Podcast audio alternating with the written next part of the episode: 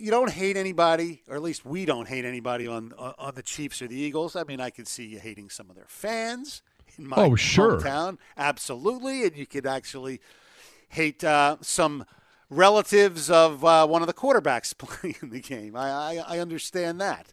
But there's really not a big hate factor in this game, as we've established. But when you look back at, you know, previous Super Bowls, what stands out? Is there one individual play that, when you go back to all the Super Bowls that you watched, that you remembered, that would say, you know what, that is my favorite play?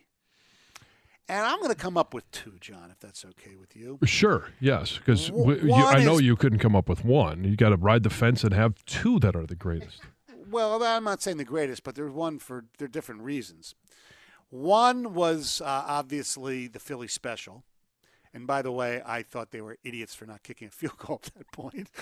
Worked out well for you?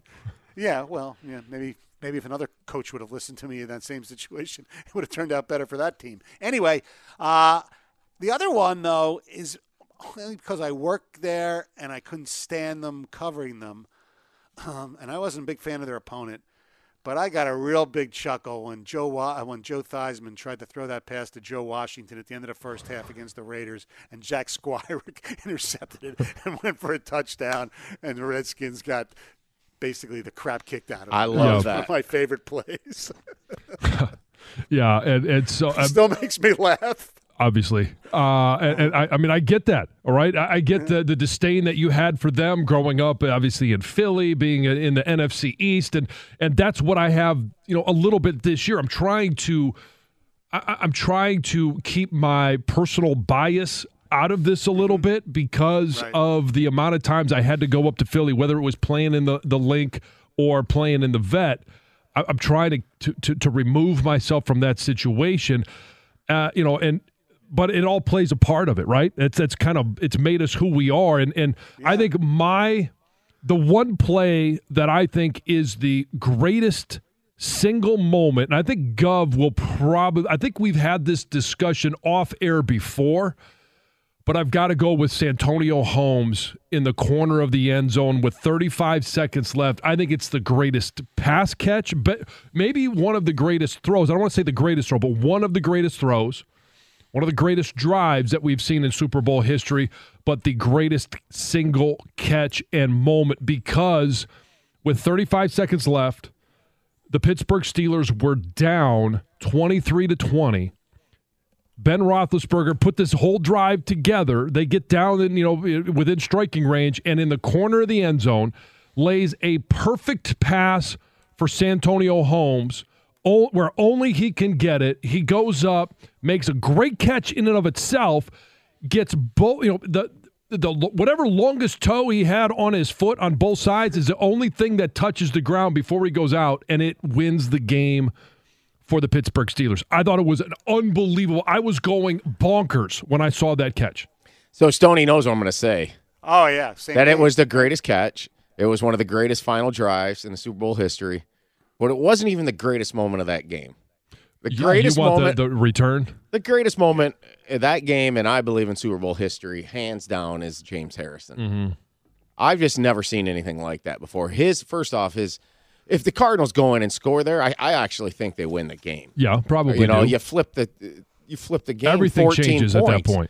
You had a defensive lineman jump a route on linebacker on a great receiver, Anquan Bolden. Mm-hmm. I think if you get geeky about it, the film study that it probably took in order to be ready for that, in that moment at the 2-yard line, execute it. Yeah, picks it off as a linebacker, rumbling, stumbling down, time expiring. If he doesn't get in the end zone.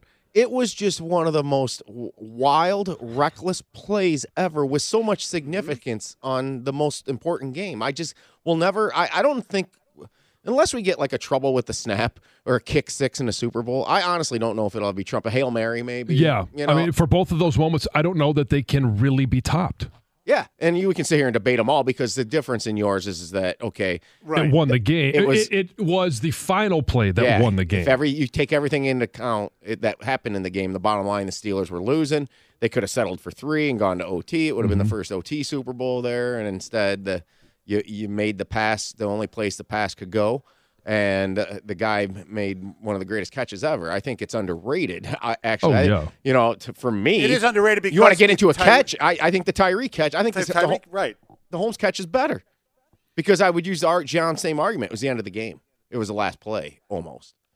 Yeah, Tyree's wasn't a touchdown. Right. No. Well, and you could go. I think it was the same Super Bowl. The Mario Manningham catch. No, that was the other time. The other Giants. Yeah. But again, you go to those moments and you start, parsing words when you're talking about the greatest catch, but the greatest moment, and then you pair that with what's been the greatest single performance.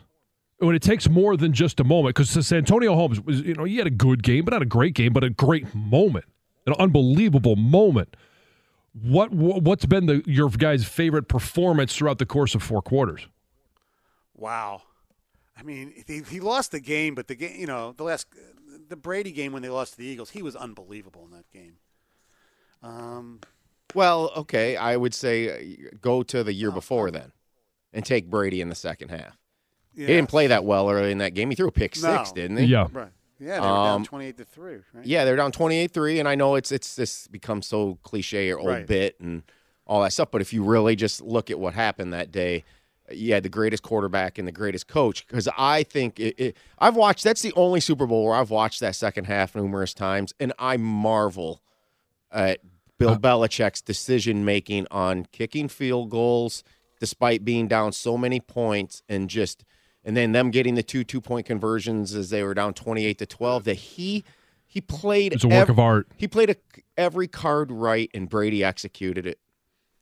Yeah, but he had to. He was thankful though he was playing cards against somebody who was ridiculous. I mean, the fact that they couldn't use it was chess clock, and checkers. Clearly, it was unbelievable, and that's what. And Kyle Shanahan was the offensive coordinator on that team. Yeah, and obviously he's struggled to finish things up and finally win the big one. Another one that I'll. This is going back more towards Gov, you and I's childhood, and we talk about formative years. Super Bowl 29, San Francisco 49ers against the San Diego Chargers, and Steve Young, 6 touchdown performance. He added another I think it was just shy of 50 yards rushing, but to me that was a guy that wanted to go out there. And just simply, I'm going to win this game. I thought that was the most dominant offensive performance ever because they could have put up 70 that day. Mm-hmm. Yeah, well, they also had one against the Broncos where they just kicked their freaking butt as well. But yeah, but that was the great quarterback battle that we couldn't wait for: Steve Young versus Stan Humphreys. Right? Wasn't he the quarterback of the Chargers back then? Yes. I gotta tell you, one moment that I really love is I really enjoyed Super Bowl 34.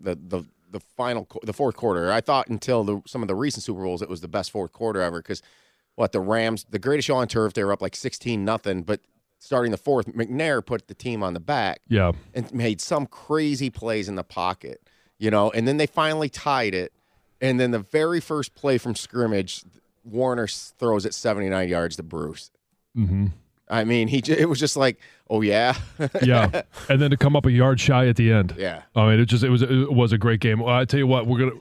I know. I want to mention one other play, and don't you wish? Now, I probably wouldn't have happened if the game was closer.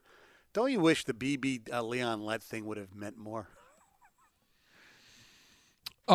Yeah, as a Lion or a Dallas hater. Yes, I wish that it all would have meant more, that Buffalo would have won and we could celebrate the hustle and the lack of awareness from Leon Lett and all the different moments that he had from Thanksgiving Day to the Super Bowl and squandering a victory, but it wasn't to be. Well, I'd say this about that, though. In Super Bowl blowouts, it gave you something memorable in a second half. Right, exactly. Yeah. Yes.